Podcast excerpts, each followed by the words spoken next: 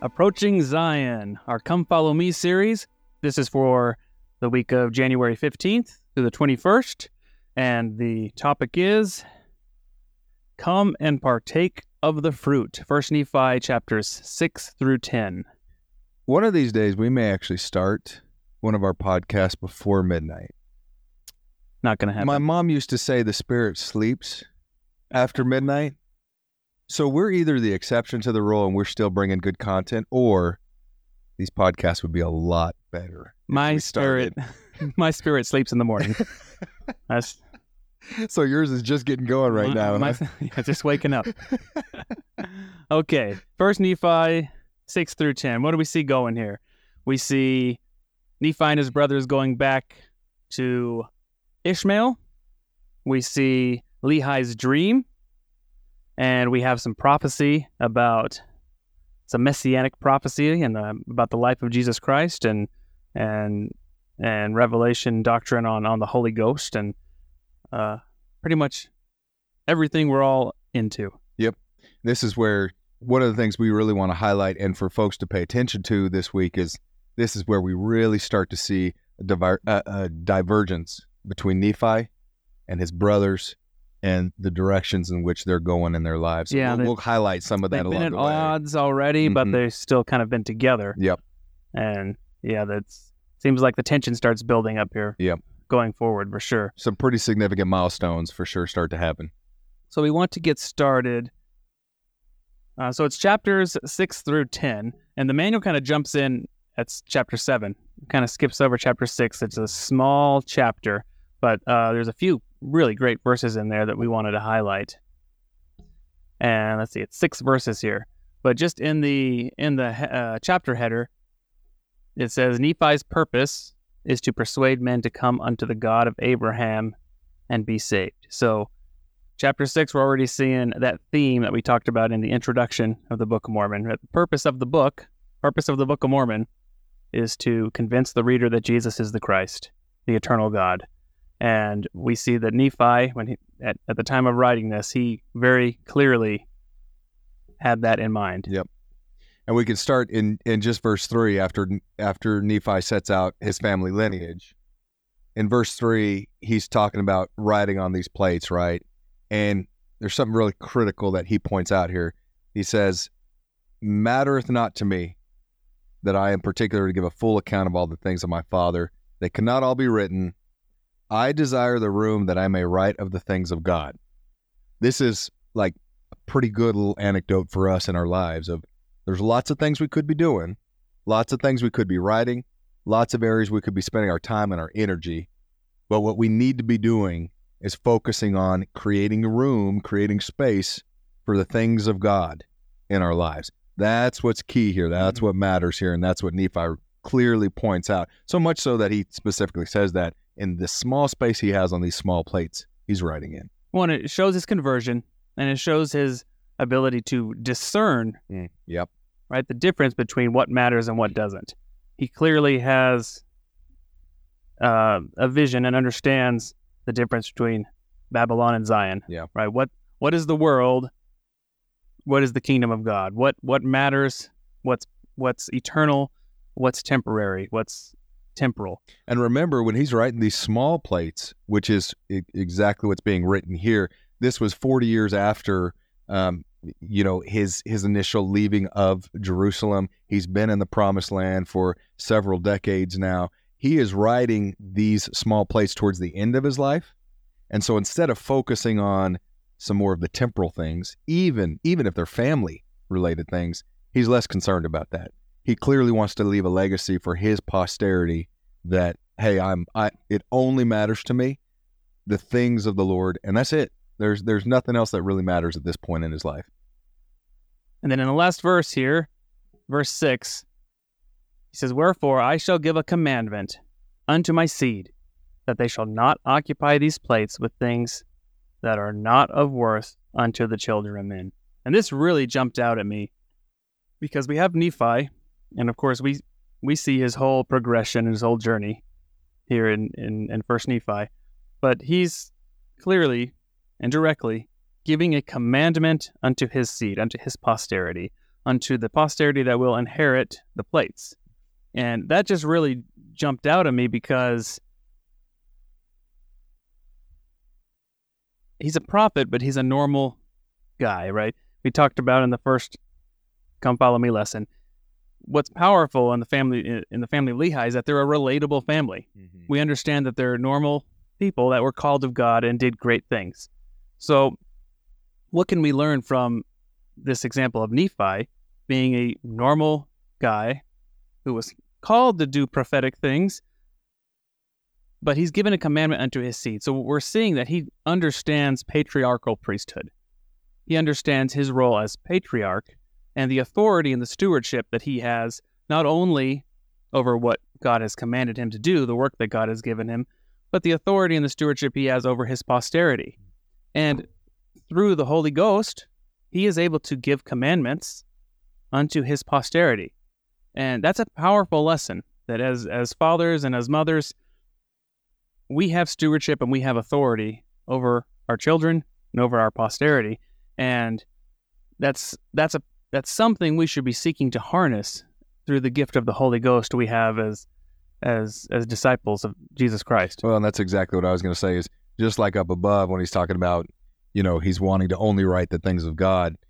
He uses discernment in every aspect of his life. He uses the Holy Ghost, right? And so he is giving commandment to his to his posterity, to his seed, but he's doing it with righteous dominion.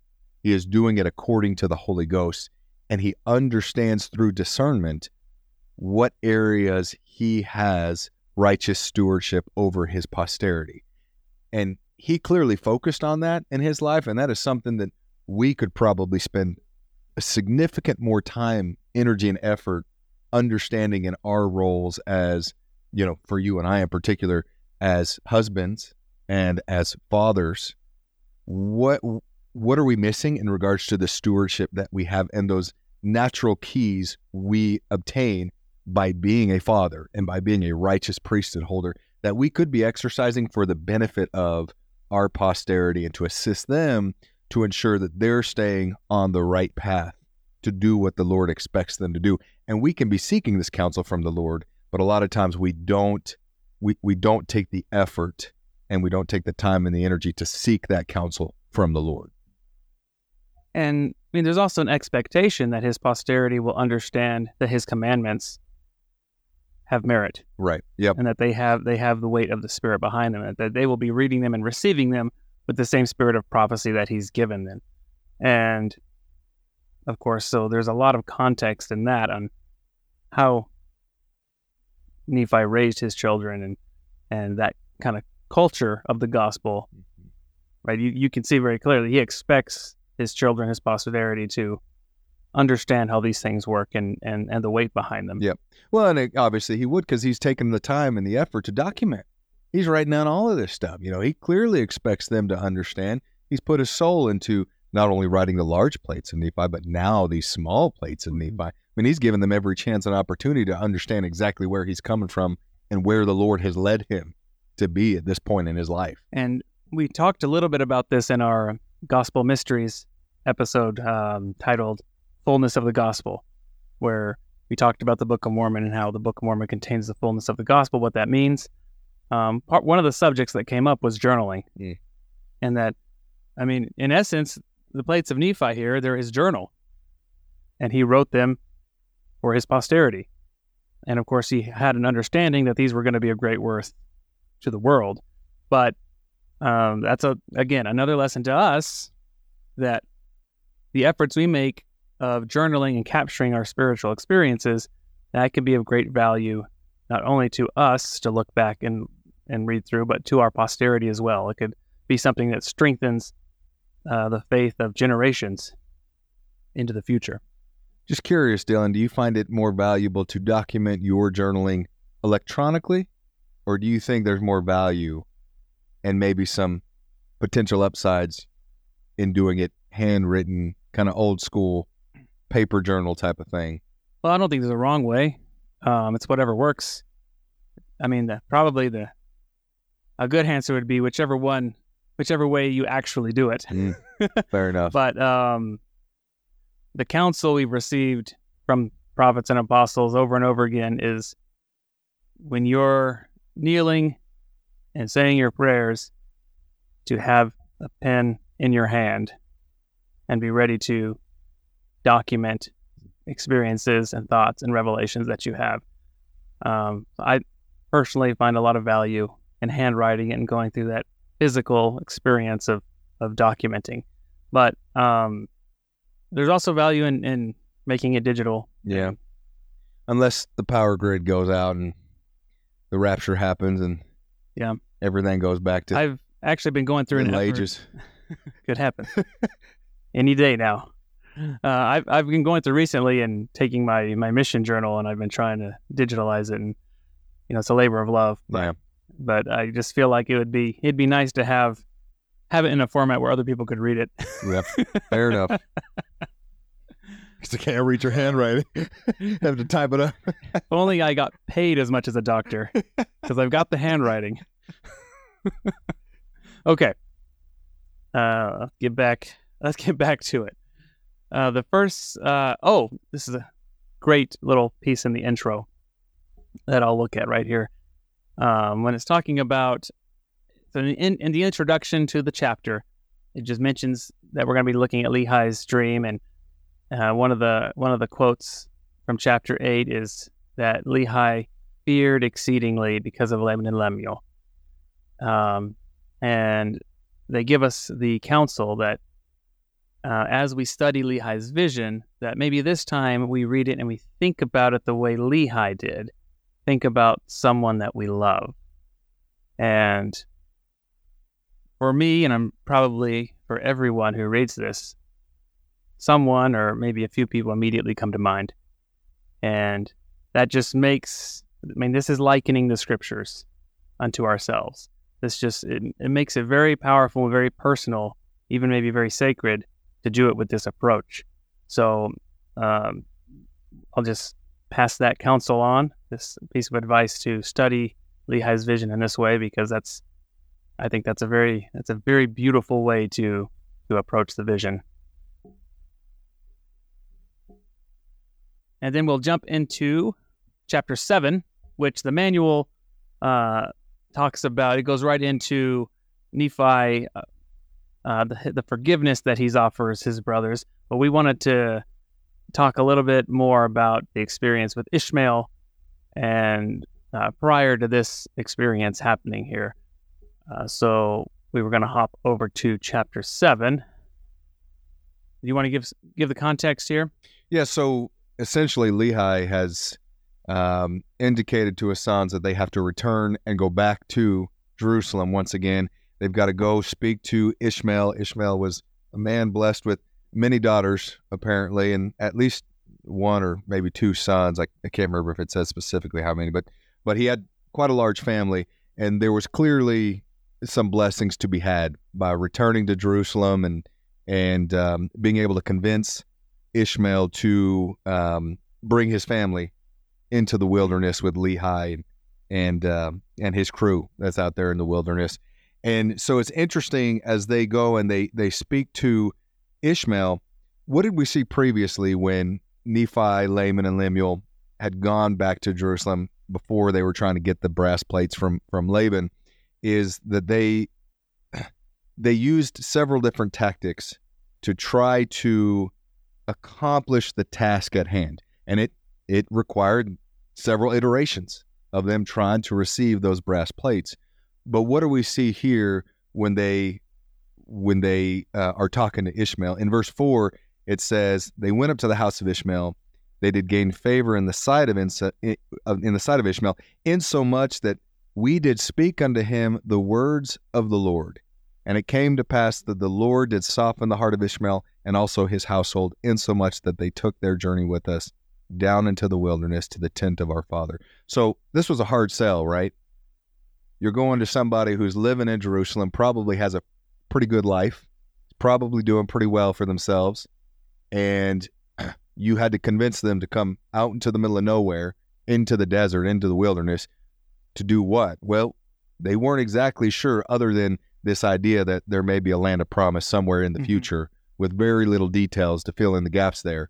But how did they soften the hearts? Well, instead of, I mean, last time when they were trying to get the plates from Laban, they went in and and um, They tried to just reason, La- like La- ask for it. yeah, Laman went in and reasoned and asked for it. Then the second approach was, hey, we got a lot of money, we got a lot of, of riches in our in our ancestral home here in Jerusalem. They went and grabbed those, took it to Laban. That did not work, you know. And it wasn't until Nephi, who really exercised significant faith, where the Spirit was able to lead him to an opportunity to uh, behead. I mean, to overcome and and uh, and receive the brass plates, you know.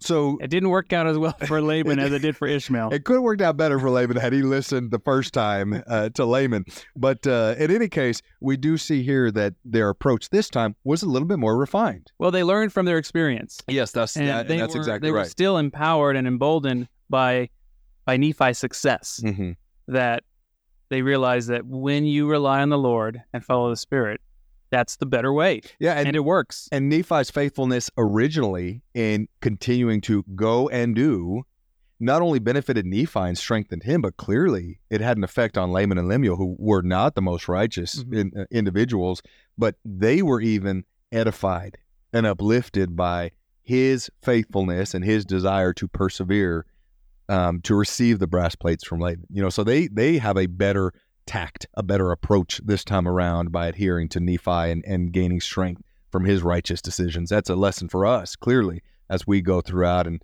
how to benefit those around us, in particular our family, is you make righteous choices, you live according to the Spirit, and you act on faith, and it's going to strengthen those around you, even if maybe it's not as much as it strengthens you personally. You're the one taking the action. There's there's additional benefits there, but it will strengthen those around you as well.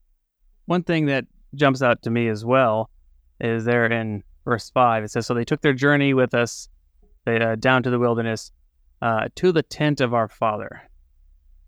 And that jumps out at, at me because uh, we talked about in a previous episode that uh, Lehi was kind of a, a Moses type figure, that this was an exodus happening out of Jerusalem. And one of the one of the parallels to Moses is that Lehi had his own tabernacle of sorts. It always re- it always refers to to the tent of Lehi, and right, Lehi was officiating and, and sacrifices, and and he right he was truly in that patriarchal position.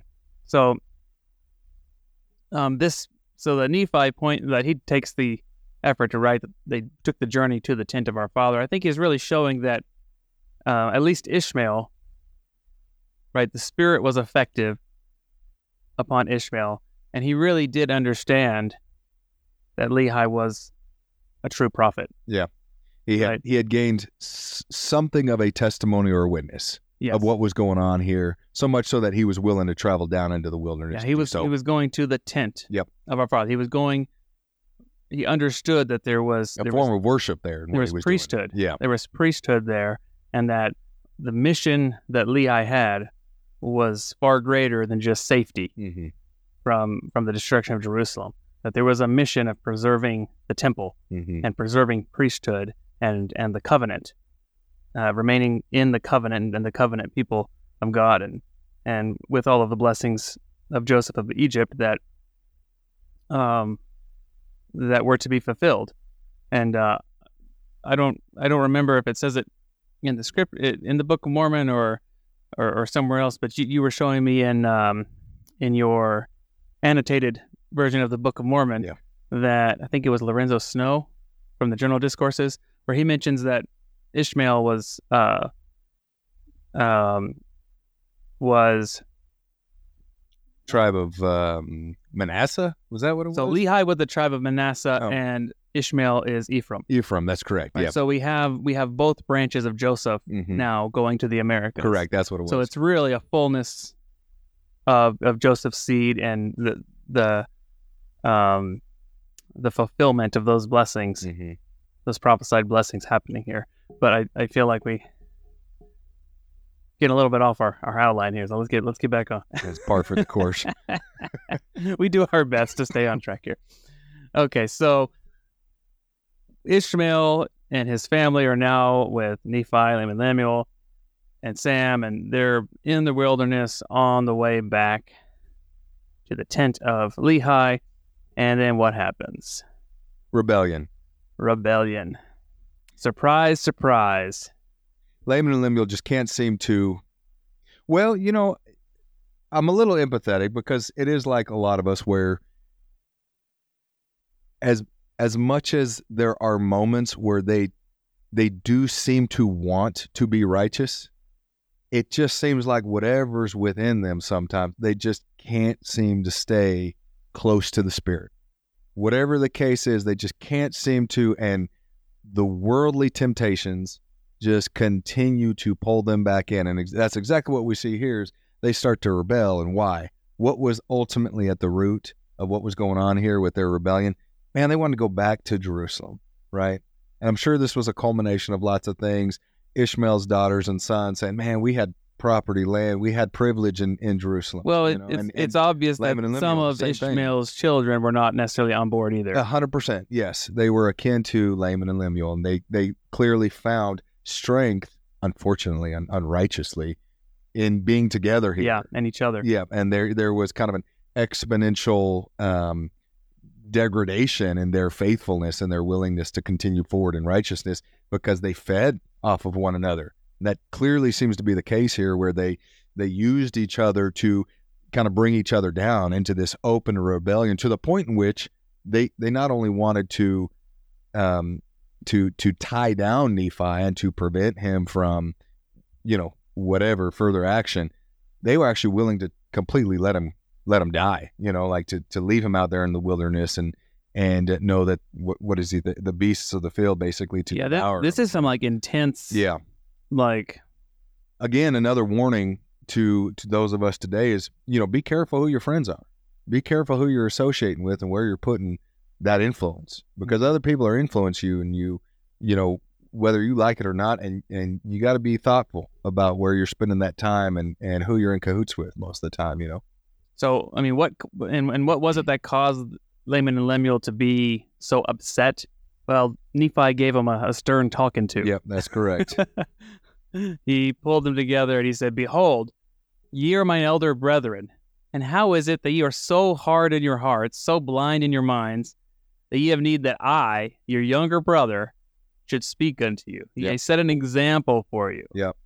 Um, in in a culture where respecting your elders is was very was a very big deal. Yeah. Like Nephi was speaking out, like he was calling them out on on on on their their sinful attitudes, and and they were they were not happy about that. And this is what we were alluding to earlier, where you start to see the separation, right? The, the first time they go back to Jerusalem and they seek to get the plates from Laban, when when Laman goes in and can't get them, they start to get discouraged. What does Nephi do? Well, he's he kind of brings the the crew together and says, "Hey, let's all be faithful." Like Yeah. he's he's clearly viewing himself on par with Laman and Lemuel. He he's he doesn't elevate himself at all. well, it- you know, you know, it, you get the vibe that starting out, right? Nephi and Sam were clearly they felt that they were the younger brothers. Yes. and they acted in that role. correct. Then there Yep. was the softening of heart, and and Nephi had these experiences with with Laban and everything, and he's he's he's transitioned more into kind of a peer. Yeah. With with Laman and Lemuel, right? and that's what we see where when when he's always persuading them, no, let's go back and try again to get the Mhm. plates. Yep. Right. He's he's on a level now where he's he's he's talking things. he understands he has an equal voice that needs to be listened to. But here's the first time where we really start to see, him taking leadership. yes, authority. He speaks from authority. In fact, he says in verse 9, How is it that ye have not hearkened unto the word of the Lord, that ye have forgotten that ye have seen an angel of the Lord? So he's clearly saying, I have not forgotten these things. I know my standing with the Lord. Well, that's a callback too to the uh, previous episode where it talks about remembering the works of the Lord. Exactly the right. Power. How there's a lot of mosaic. Mm-hmm. There's there's a lot of mosaic um, uh, principles there. How you always see in the in the Old Testament and with the Law of Moses, there always there's always a remembrance of what the Lord has done. So he's he's he's using that uh, those same techniques Mm-hmm. from the scriptures to try to in, bring the spirit to their minds. Yeah. And I mean, he's really acting. He's acting in the role of the older brother. Yep. He's acting as as the leader, as the as the firstborn. He's already acting as though he has that birthright. Well, and a, and a good a good piece of clarity here too is he is speaking from authority. He understands that he understands the the Lord better, but he he doesn't do it for a, in a in a condescending manner. He actually uses um, their religious teachings. He uses the Mosaic law, and and I mean he he references, you know, um, the Lord is able to do all things according to His will for the children of men. Exercise faith in Him. Be faithful to Him. If it so be that we are faithful, we shall obtain the land of promise. You know, so he continues to use this imagery that Laman and Lemuel would understand from their Jewish, you know, theological mo- roots. Mosaic parallels. Yes, exactly right. So it wasn't exercising of unrighteous dominion on his brothers. I mean, he knew that he was in the right, and the way in which he was trying to teach them, he used righteous teachings and righteous, righteous truth from things they would understand. I mean, he did try to teach them on their level, but but he's at a point now where he's starting to elevate in his authority and understanding of the Lord and what his position is. And of course, they're not having any of it. so they, they tie him up and they go through the whole process. Yep. Nephi prays to the Lord and gets the faith to to to break the bands and and free himself. And that doesn't even that doesn't impress him. Yeah. Well, and it's interesting too because he even says, and this I think this might have ticked him off most of all, that you know he basically says, where is it? Where he says, "Look, fine, if you want to go back up to Jerusalem and be destroyed, that's on you. You have the agency and the freedom to do that." You know, he basically said, if you want to be, you know, so ignorant and so dumb to go up and get yourself killed, fine, so be it. You know, and it just seemed like that was the straw that broke the camel's back. After that, they're like, all right, this dude's got to go. We can't deal with him much longer. So they were going to tie him up again, and then, uh, fortunately, the the the daughters of Ishmael saw all this going on and pleaded on behalf of Nephi, and were, they were able to soften the hearts of Mhm. Laman and Lemuel. And the most interesting thing happens at at that point because they, they received that their hearts were softened. Let me pull this up here. So the here. the daughters of Ishmael, her mother, one of the sons of Ishmael, did plead with my brethren, insomuch they did soften their hearts. They did cease striving to take away my life. Um, and it came to pass that they were sorrowful because of their wickedness. So they had their, they, they woke up, they realized how crazy they were being, Yeah. and they immediately felt remorse. So the Spirit started working in them again. And they felt so much remorse that they did bow down before me and did plead with me that I would forgive them of the thing that they had done against me. So that's just that's that's the completion of this transformation of, of Nephi kind of becoming that that ruling figure, that Davidic figure um, in the Book of Mormon, and we see the older brothers bowing down before him, recognizing that Nephi is in a greater position than they are, Yeah. and that they're in need of his his forgiveness because they have not been righteous, they have been sinful, and that's kind of this is where we see the switch, where Nephi now is kind of that that the ruler hmm of the Nephites, and he kind of gets the birthright uh, going forward. Yeah. and it big big deal here, big transition point. Well, and and th- this is this is crucial to understand because when he first speaks to them from a, a position of authority and with real power, their initial reaction is not good, right? They they they tie him up and they're willing to kill him, and then They see when- it as a threat. well, they certainly they see it as a threat, and their pride,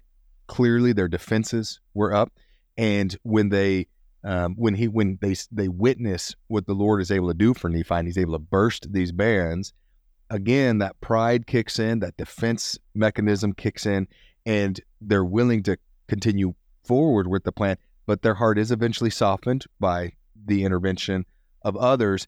And here's but here's the key, because this happens to us in our lives as well, because we can at times be like Laman and Lemuel.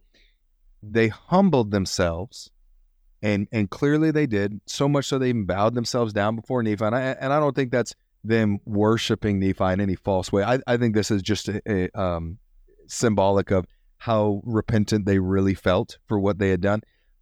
If Laman and Lemuel at this point had continued to keep themselves humble, moving forward, Yes, Nephi was now going to be the, the, spiritual leader and the patriarch of the family once Lehi is gone. He, he is going to assume that mantle. That's not going to change likely from this point forward. However, the outcome for Laman and Lemuel could have been significantly improved. However, we'll see as time goes by here that they cannot seem to keep that humility about them and how drastically that sets their trajectory as a as opposed to what Nephi is able to keep going and Sam and their posterity going forward. So that's just key because at times we can be prideful like that in our lives and we'll humble ourselves. The trick is are we able to keep that humility and stay on that righteous trajectory? And one of the things we're going to see in, in next week's episode is just the attitude that Laman and Lemuel have that that prevents them from from maintaining that humility and and staying in the spirit. And that is when when Nephi asked them if if they understood Lehi's dream, they say they just say no, the Lord doesn't make things like that known unto us. Yeah. So they it's that attitude Mm-hmm. that they have where right they're they're humbled but they don't have an attitude that, of they don't have a relationship with the Lord Right. Yep. and they're not they're not doing And they're any- not seeking it either. they're not seeking they're not doing any work on their own to develop that relationship with God they don't feel like they can go to to, to God and receive anything and because because they don't have that relationship right they're not receiving of, of of of the Holy Ghost as as they could and as they should and there's consequences to that so Nephi does forgive them right that's the that's the theme here uh in the manual where that I, you know I can forgive others is the theme, and Nephi forgives his brothers, um, but he forgives them in a way that is a great example to us. He says, "He I did frankly forgive them for all they had done. They were trying to kill him, Yeah. so this isn't I have not been in that position before. yeah, uh, not so relatable perhaps." This might be what, although there might be people listening to our podcast saying, Hey, yeah, my yeah. brother tried to kill me once or twice before. yeah, I actually I yeah there's Maybe there's more we can relate to here than we first thought. that yeah that, it might happen more than it should. Yeah. no. Uh, so he frankly forgave them. Family's family, right? But I did exhort them that they would pray unto the Lord for forgiveness. And it came to pass that they did so. Yeah. To their so- credit, they so did so. Nephi, so Nephi, he forgave them, and I think when he says frankly forgave, I think he's he's just he's trying to emphasize that he really did like didn't hold it against them. Yeah. He under, he understood how difficult of a thing this was that was being asked of them, and he understood that they weren't in a position to truly understand everything that was going on. He understood the level they were at, and while it's hard to understand, like being understanding about trying to take his life.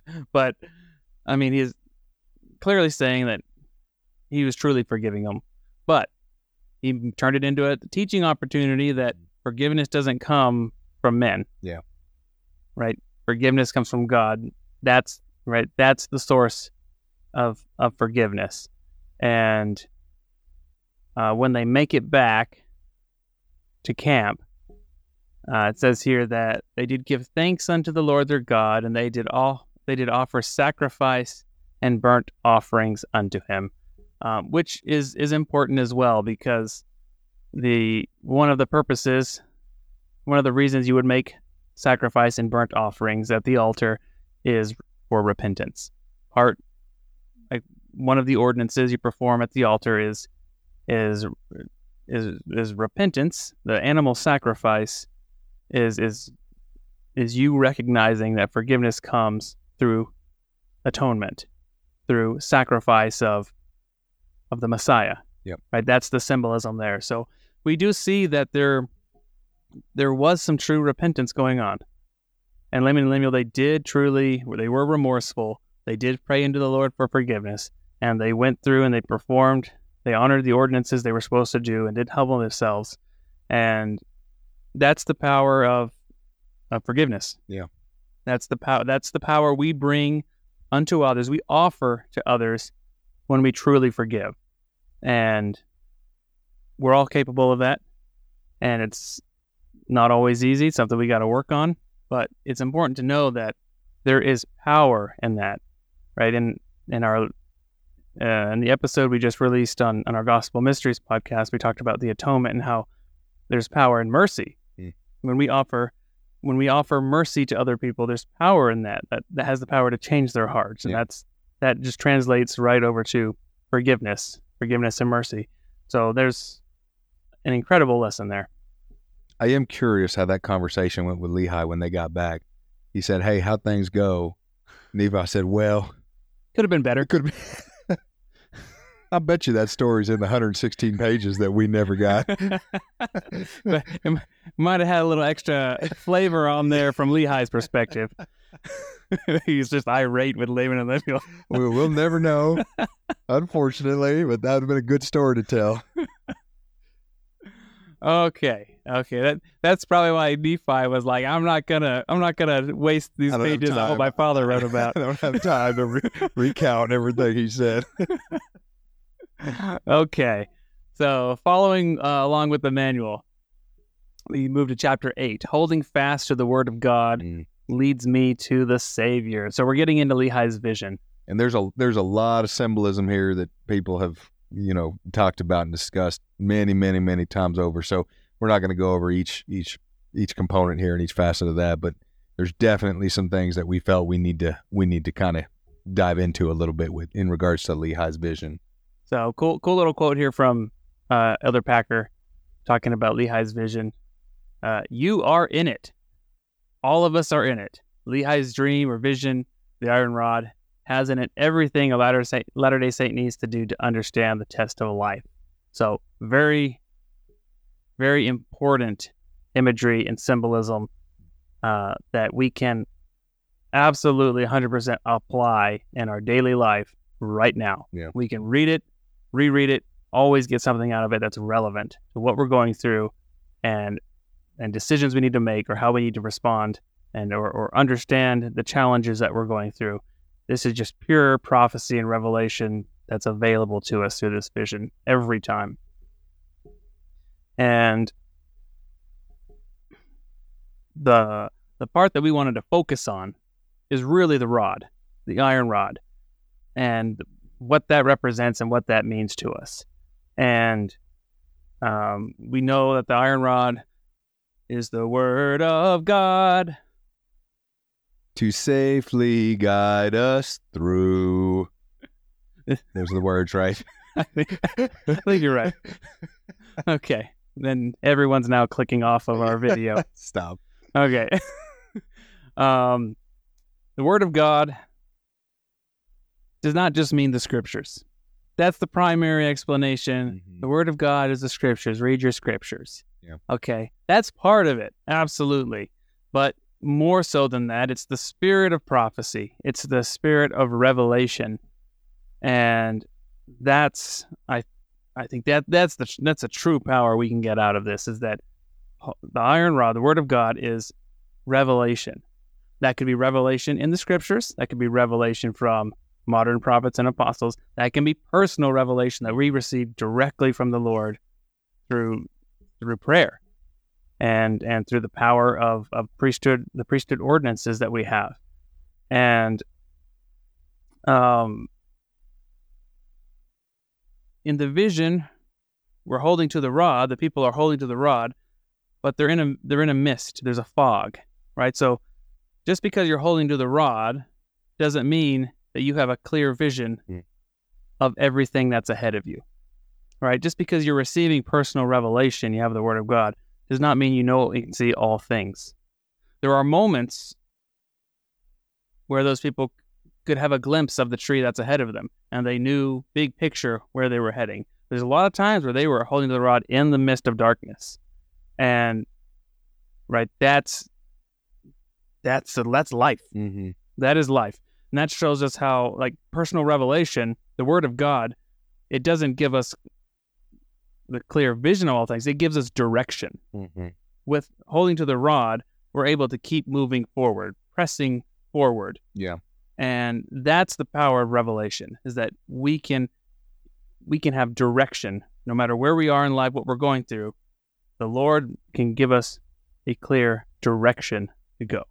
Yeah, and I really like in verse 19 where Lehi talks about seeing he beholds the the rod of iron and it extends along the, the bank of the river leading to the tree. But then in verse 20 and, and and this is I think pretty pretty critical he says I beheld a straight and narrow path which came along by the rod of iron. Why does that matter?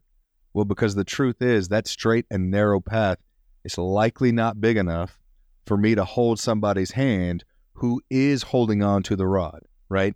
The thing about this vision is it appears to me, or at least the way I like to envision it, is everybody has to hold mm-hmm. to the rod individually, right? You cannot be led and and borrow light off of somebody else that is holding onto the rod and moving down that path.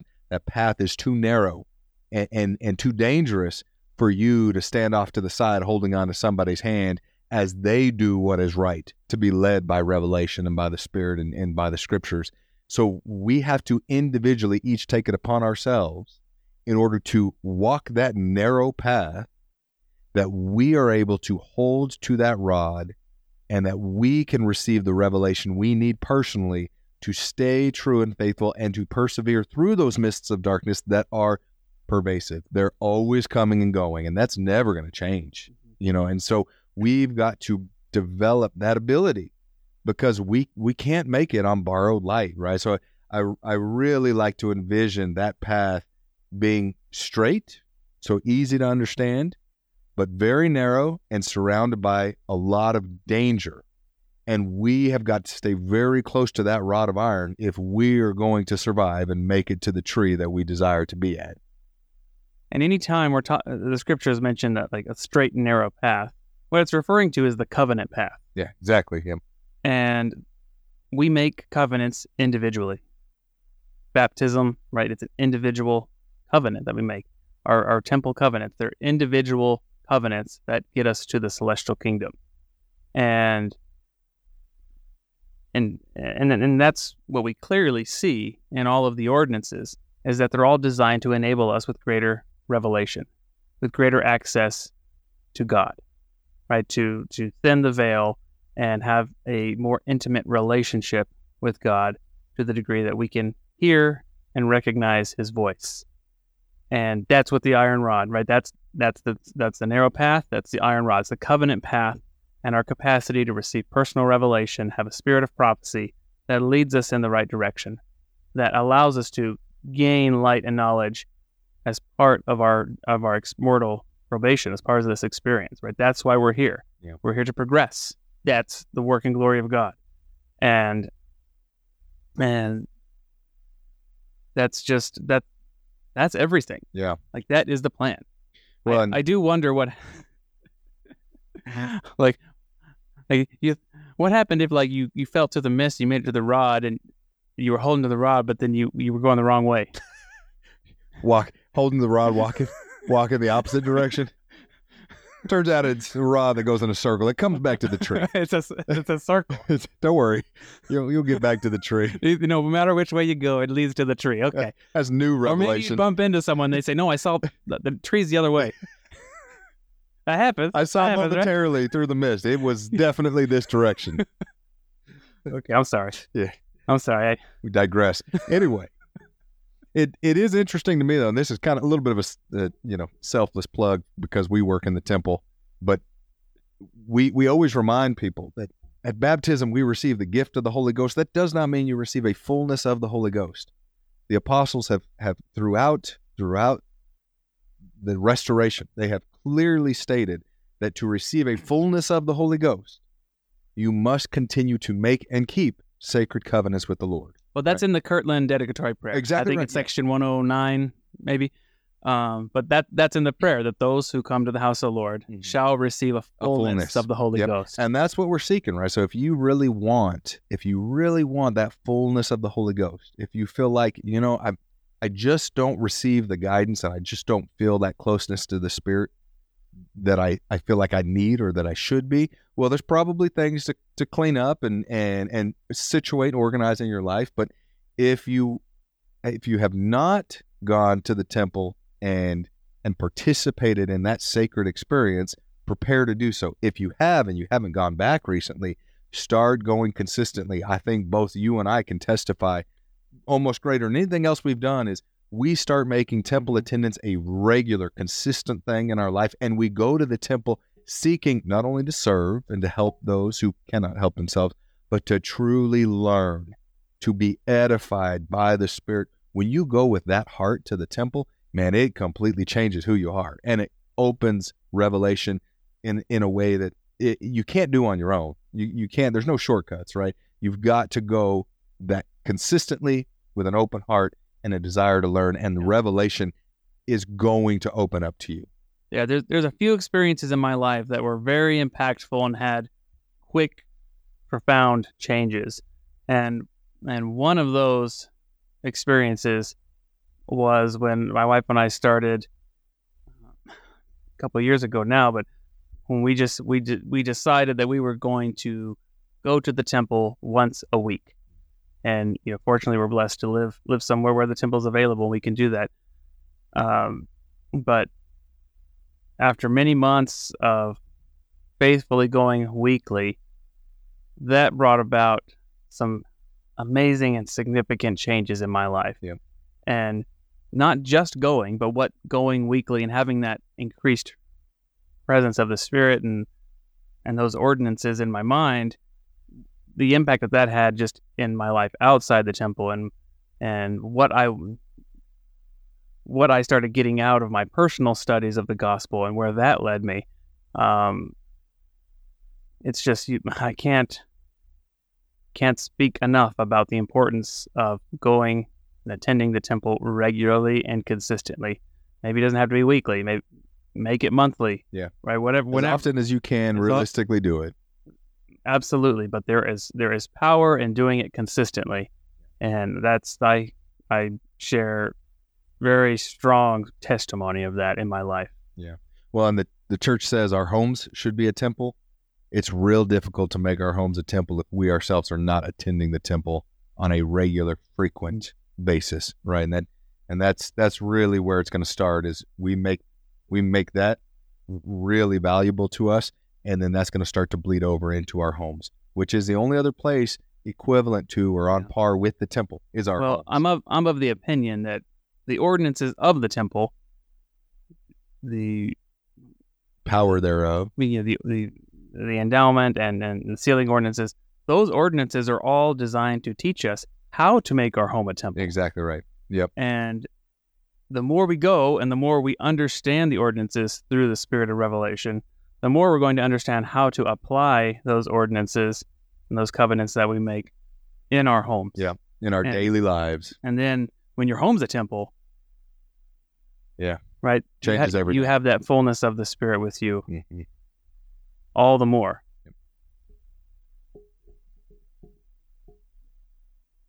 Yeah, so we wanted to uh, also talk about the individuals and kind of the different individuals that Lehi talks about in his vision. And the first group, the one that maybe is the most obvious, those are the ones who find the rod, they hold to the rod, they remain faithful, they make it to the tree, they partake of the fruit. Man, they they dig it. They're all in. They love it and they're all about it and they really could care less what anybody else has to say. They understand the truth and the witness they've received. They value that love of God and that, that love of Christ that they've received and they're never going anywhere, right? Second group is those that are they never find the rod. They're wandering off in in the mist, so to speak, and they're heading towards the great and spacious building. There's things to talk about with that, but these people seem to kind of have started amiss from the very get go. They started off in the wrong direction from the very beginning. I'll come back to them. That the, the third final group that I kind of want to spend a little time focusing on are those that find the rod, they hold to the rod. They even make it to the tree. And then they partake of the fruit and what happens to them. Maybe the most disheartening part of this vision, really what hurts my heart, I think, more than anything well, else. This is what caused Lehi to fear exceedingly. Yes, exactly right. Is those that partake of the fruit and then because of the the world, the great those that are in the great and spacious building mocking, pointing at them, they they become ashamed and they essentially fall away. Now, why do I focus on that group? Well, as you mentioned when we were kind of talking about about this angle, one, we have to be watchful and ensure this does not happen to us.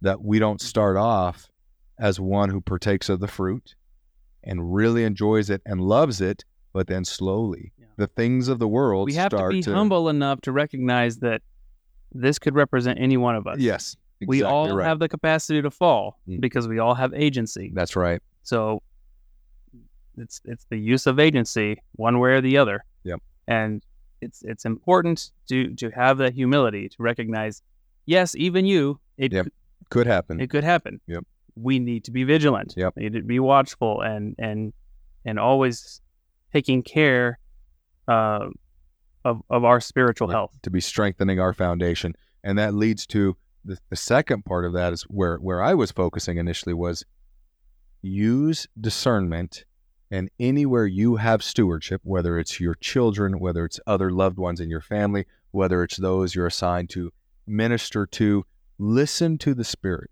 And if there are those who are of the flock, if there are sheep in the flock that you have a feeling or insight or an awareness that they may be struggling and that the cares of this world are bringing them down and pulling them away, as quickly and as early as possible, we need to try to come to the rescue and to assist those souls to ensure they stay close to that tree and that they can feel of that light and continue to partake of that fruit, right? Because the farther away they get from that tree, the more and more difficult it is to bring them back. So we've really got to be watchmen on the tower, protecting the flock of those who are already believers, those who have already partaken of the fruit, and, and keep them close because it's so easy for the cares of the world to to slip in and to and to allow us to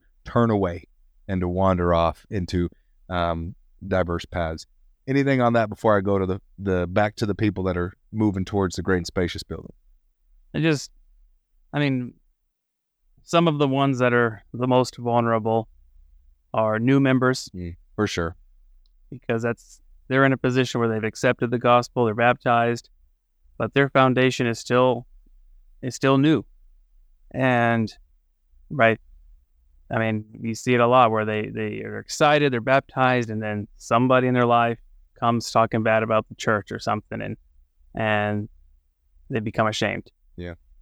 They don't. They don't. Uh, they don't know enough, and they don't have. An, they don't have strong enough of spiritual confirmations to really stand that test. So we really need to take care of our new members.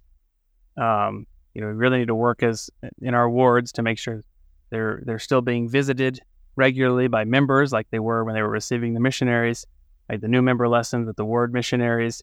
Uh, we need to, as as members of the ward, or you know, you don't have right. Look out for the new members. It's the best you can. Visit them in their home. Talk to them.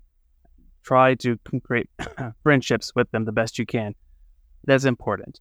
And and then among among our members, right, trying to understand who those members are that even though they've been members their whole life or for a long time, maybe they're members for some reason other than a strong spiritual confirmation of the spirit of the truthfulness of the restoration.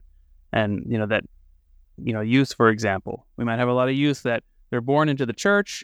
They know the church is true because that's, they've grown up hearing that the church is true, and there- there's there's no reason not to believe it. But that doesn't mean they have a strong spiritual witness Yeah. of the restoration.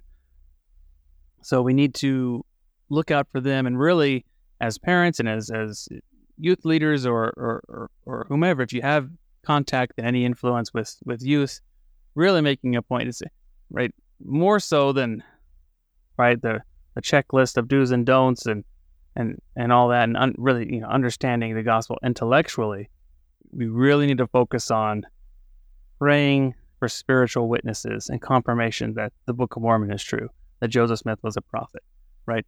It's we don't want people believing it or saying that they believe we want people knowing that those things are true because they've had personal profound spiritual witnesses of them. That's the foundation and that's the protection we need against against those who are who are mocking Yeah. and and trying to cause us to feel shame. And there's nothing, there's no better protection than a spiritual witness to be able to say, I know for a fact that it's true, even if I don't understand a lot of things. God has made it known to me. Mm. And that is enough to work to go on Yep. and, and, and to build on. And sometimes it's just external forces. For instance, COVID. There's there's still many many members who, for whatever reason, got into the habit of not going to church on Sunday, and developed some other habits perhaps on Sunday afternoon. And Man, sacrament meeting at home was the best. and now these people have gotten used to going out to the lake on Sunday or you know going out doing some other things, and they like this routine. They like having that extra day off to enjoy before they got to go back to work on Monday. You know, and these people a lot of times eh, they haven't outright abandoned the church or or Yeah, found excuse. They just have gotten into a different pattern in life, and sometimes it just takes a little bit I- of I nudging mean, we to get hear we hear people say, uh, "Oh, I still have a testimony. I'm Yeah. just not going to church Yeah. on Sunday." all the time. And you know, it's just there's it's kind of low hanging fruit. You know, if you're a Yeah. ward mission leader, that's a good place to start looking. Is do we have people that used to come and then COVID kind of killed the momentum here? Can we get them back going again? seems like they're just in need of testimony. yeah, for sure. There and and a little push into them to to help them receive greater witness Yep. and some greater testimony on their own. Now the last the last people I want to come back to is those that are heading towards, pressing towards the great and spacious building. Now, this is definitely a voice of warning here for those who are abandoning the rod altogether, or they never made it to the rod and they're moving towards that great and spacious building. They just they just limboed under it. Yeah, they did. Going. Just acted as if it wasn't there, and kept on moving.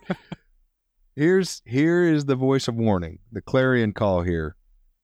You can head towards that great and spacious building, and if you make it, there is comfort, there is solace to be found by others that you can kind of commiserate with and and be your compadres and and and um, help build each other up, as superficial as that might be there is something in that great and, spacious, great and spacious building that can temporarily provide you some comfort. It can be a place place of comfort. Well, there's a social life there. Yep. Right. It's a party. Yep. Uh, they're they're all validating each other and Yes. how how wonderful they are. And we see this in the world right? today. That's that's the spirit of Jerusalem that Laman and Lemuel were attracted Yep. to. Right. It's the same. It's that same spirit. So that's if you make it. If you make it. What a lot of people don't, what they don't figure out or, or what they don't think about when they decide to let go of the iron rod and start walking towards that great and spacious building where they see other people who seem content is that sometimes you don't even make it into that great and spacious building. And what's the term the scriptures use that you, you love or, or that you hate so much because it, it sounds so dark? Yeah. There's the, the verse that it says they they go down forbidden paths Yeah. and are fall lost. into forbidden paths. Oh, that just it makes me And that we see that in the world and we don't talk about that enough is yes, there are people who leave the church or who leave the gospel or who leave Christianity and they do find a little bit of comfort or others that they build a community with and they appear to be content in that. they have a decent life. Yes. What we don't talk about, though, is that just as Lehi's vision points out here, there are those and many that leave faith or that leave that iron rod behind and they wander off and they fall down paths that no one ever hears from them again. So let that be a voice of warning to people who just think, I can walk away from this. Now, clearly, I'm not trying to keep you holding on out of fear. That's not what the Lord's trying to do. We need to develop a testimony here and a witness to keep you going. Just awareness of the reality. The reality that you think sometimes I can go be in that great and spacious building with everyone else and be content and happy. And sometimes you fall into a path that there there ain't no coming back from. I mean, you just you wander off and no one ever hears from you're you again, lost. figuratively You're, speaking. you're lost in the darkness. Yep. You're drowned in the and and and the and the filthy river. Yep. There's there's forbidden paths that that look like they're leading to that great and spacious building, and they just you just don't make it. And the world will tell you, come on, the water's great. Come on in. There's nothing to worry about here. They won't warn you in advance that, hey, you may not make it. And Lehi's vision makes it very clear that yes, you can head towards that great and spacious building, but there's no guarantee you're even going to make it to that. So be mindful. And if you do happen to make it into that great and spacious building, what do we then find out about the great and spacious building shortly hereafter? They've got great clothes. They've great linen, but eventually it will fall, and that fall will be significant. It will be great. great. Great was the fall thereof. thereof. Yes, and There's and no foundation. there's no foundation at all, and that's made very clear. So that is the yet to be seen aspect of well, this. it's it's because you see everyone in that great and spacious building comforting each other in their sins. Yeah. But ultimately, they all come crashing down together. yeah. So Well, we see here new was a uh, President Packer that the result quoted. is not ultimately different than those lost in the mist, than those very drowned in the river. kind of a delayed response here, so to speak. But it, it kind of speaks to was a President Packer you quoted early on saying this vision it, it essentially is for everyone. It has something for everyone, even if you choose not to hold to the rod, be true and faithful to God's truth and knowledge. It kind of represents those that wander off and go down these diverse paths. I mean, it really identifies. There's a lot of ways to get lost and Well, and I mean, let's, let's let's be real. We've all been in the situation where we're we stop and we're keenly aware that we've let go of the rod. And Yeah. it's it right. It it's dark. Yep. It's dark around us, so we, we need to get back to the, it. the tempest is raging. You better grab back onto that rod and What keep mean? moving forward. Regardless of if, if we're if we're at the tree, if we're holding on the rod, or if we're if we're experimenting with those forbidden paths, like we we can find our place in that vision and clearly see how do we get out how, how do we get to where we need to be from where we are. Yep that's right. Okay so the wrapping up this lesson here, we have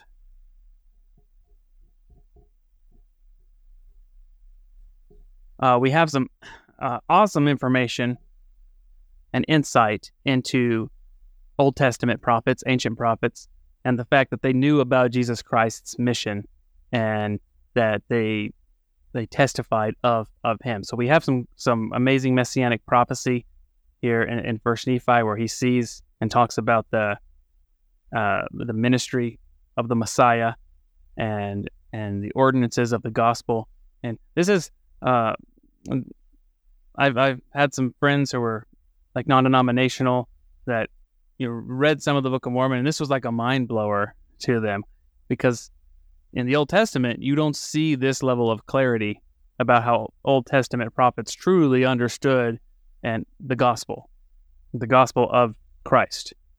Um, it's, it's the Old Testament is all just through the lens of the law of Moses, um, the like the rabbinic law of Moses that right the Pharisees were were practicing like that lens, and you know then then where we do see like messianic prophecy in Isaiah, it was it, it just it was just written in a way that's really difficult to understand. So you really have to already have that that that spirit of, of Christ to truly get out of it what's being taught.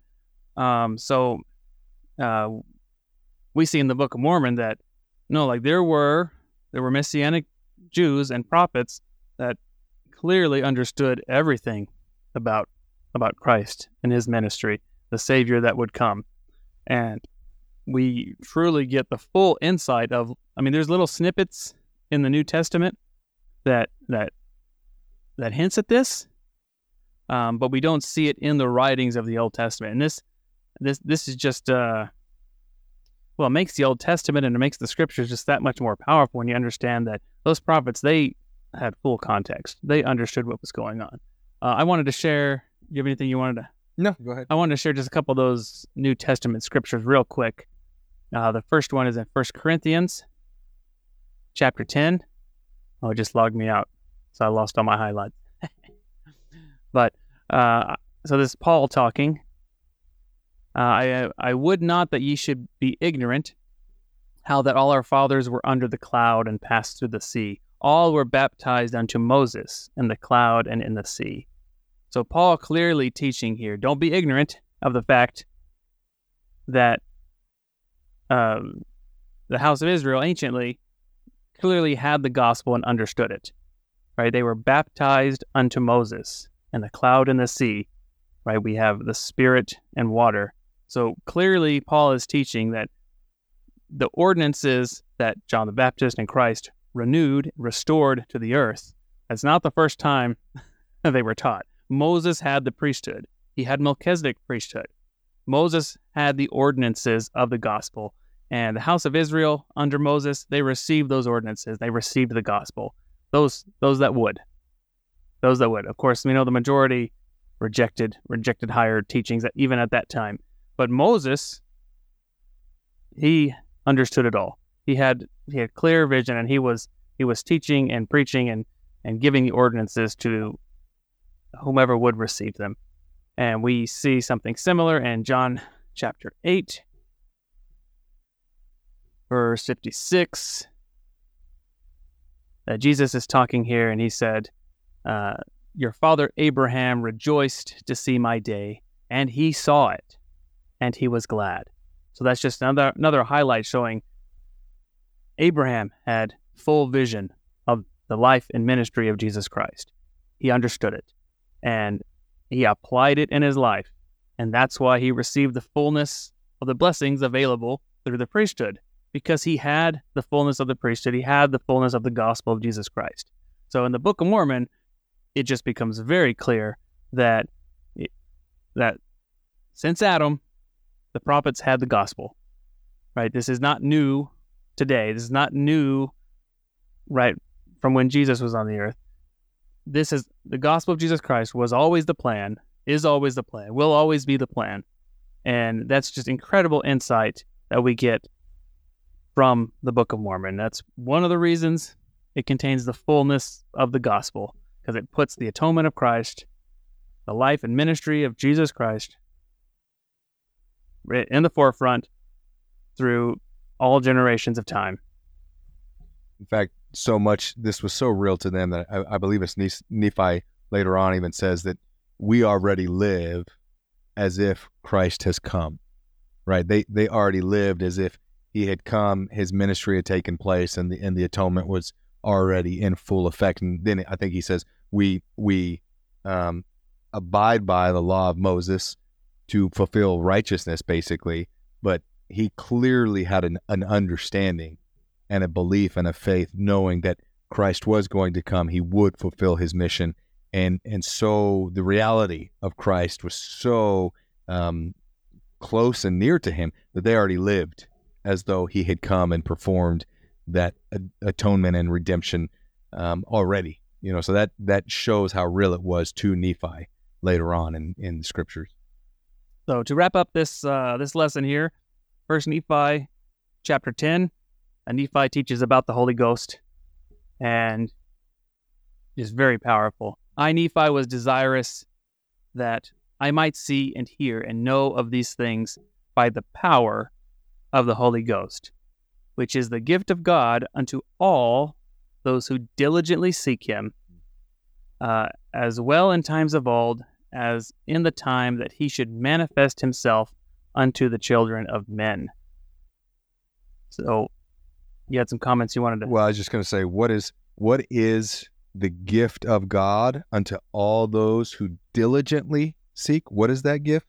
The power of the Holy Ghost, not the gift of the Holy Ghost. In our faith, when you are baptized, you receive the gift of the Holy Ghost, but you only receive the power of that gift when you diligently seek Him. Crucial. I mean that that is in line with so much of some of the fundamental principles we try to harp on people is you must diligently seek. You got to want these things. It's not it's not just to happen passively. Mm-hmm. You got to be an active agent involved in your salvation and a relationship with the Lord. You've got to seek it out. But if you do, you will receive the power of the Holy Ghost. It will be manifested in your life. And then in verse 19, he that diligently seeketh shall find. The mysteries of God shall be unfolded unto them. How? By the power of the Holy Ghost. Fulfillment, right? The birthright you receive as as as being a covenant child of Christ. As well in these times as in old.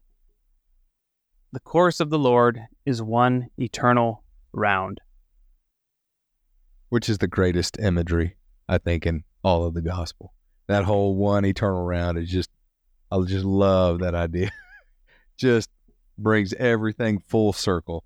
And the more we learn, the more we see that, right? It's just these truths just continue to grow and expand and and just deepen our understanding and our love of the Lord. And we think we understand his plan, and then we continue to seek further truth, further light.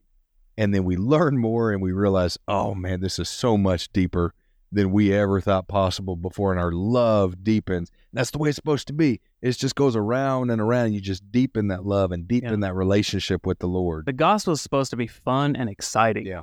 And you really only unlock that with the power of the Holy Ghost yeah. by diligently seeking and by having the mysteries of God unfolded unto you. And that can mean a lot of different things, but it, it means deep, profound understanding at a spiritual level. Yeah. That sometimes is hard or even impossible to put into words and to share with other people, but it's it's it's just raw pure intelligence and understanding right this eternal round and our our place in the plan of salvation and how our relationship with God and with our Savior Jesus Christ and and and what that means for us now and and, and through the eternities.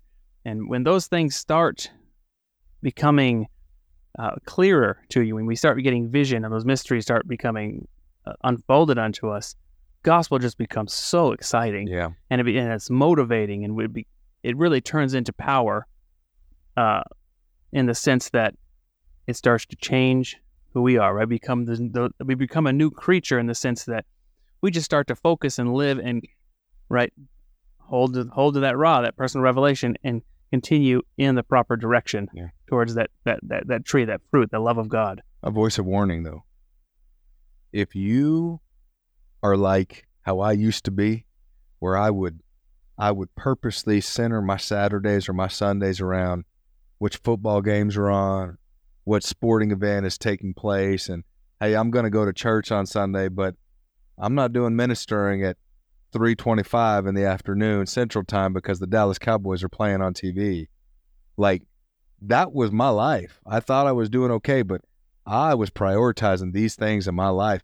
If that's really what means the most to you, don't go down the path we're recommending here because once you start to receive revelation, you start to receive truth that you did not understand before, and the only way you can explain it is that the Holy Ghost has revealed it to you it changes who you are, and you start deprioritizing those things. It happens. It, it happens fast. Man, it happens fast because you have your hobbies and things that you are super talented at that have become less and less important to you and kind of faded in the background, just as a lot of things I enjoyed doing at one time because you start to understand that there is nothing greater than cultivating that spirit in your life. And man, when it is when it is giving you truth, as you're pondering, as you're seeking, as you're really searching after, I want to understand certain aspects of the gospel. I want to make sense of them.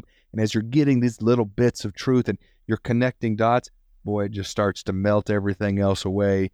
And, and you just change and priorities change and you almost don't even do it consciously. It just starts to happen. The natural consequence of truly understanding through revelation the keys of the priesthood that we receive through the ordinances of the gospel, applying those in our life, really starting to live by revelation, have mis- the mysteries of God unfolded to us. Mm. The natural consequence of that is the is a desire to live the law of consecration as fully as possible. Yeah. And the natural consequence of trying to live the law of consecration is you start living less for yourself. Yeah. And and more for the kingdom of God. And right, it's it's that that separation that we saw happening in Nephi, where he was you know, he was physically still present with his brothers, but spiritually he was moving far away from Farther them very, away. very quickly. Yeah. And there's some sadness in that. Yeah.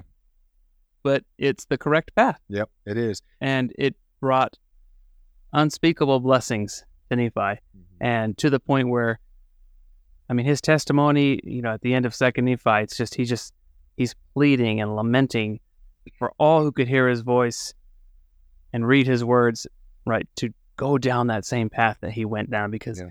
even though there's heartbreak and there's trials and there's difficulty, the blessings are just unspeakable and unfathomable. They're so great. And once you once you taste of that, you, you just want to share it and you want and you, and you want to and you want to serve and you and you want to help others get as much of that as possible. Well, this is why in the temple, the, the, the last the last covenant we make in the endowment is the law of consecration. Why? Because we talked about earlier partaking of the fruit and being ashamed. Why? Because there's still a bit of care about what the world thinks. There's still a bit of that, hey, I want to fit in or or I don't want the world to look down on me or to mock or to scorn me. And right? sometimes it's your own family. Yeah, sometimes it is your own family, but when you truly, as you as you indicated, when you start consecrating your life to the Lord, as you really say, I could care less about all of this. I'm going to give it all to him, whatever is asked of me.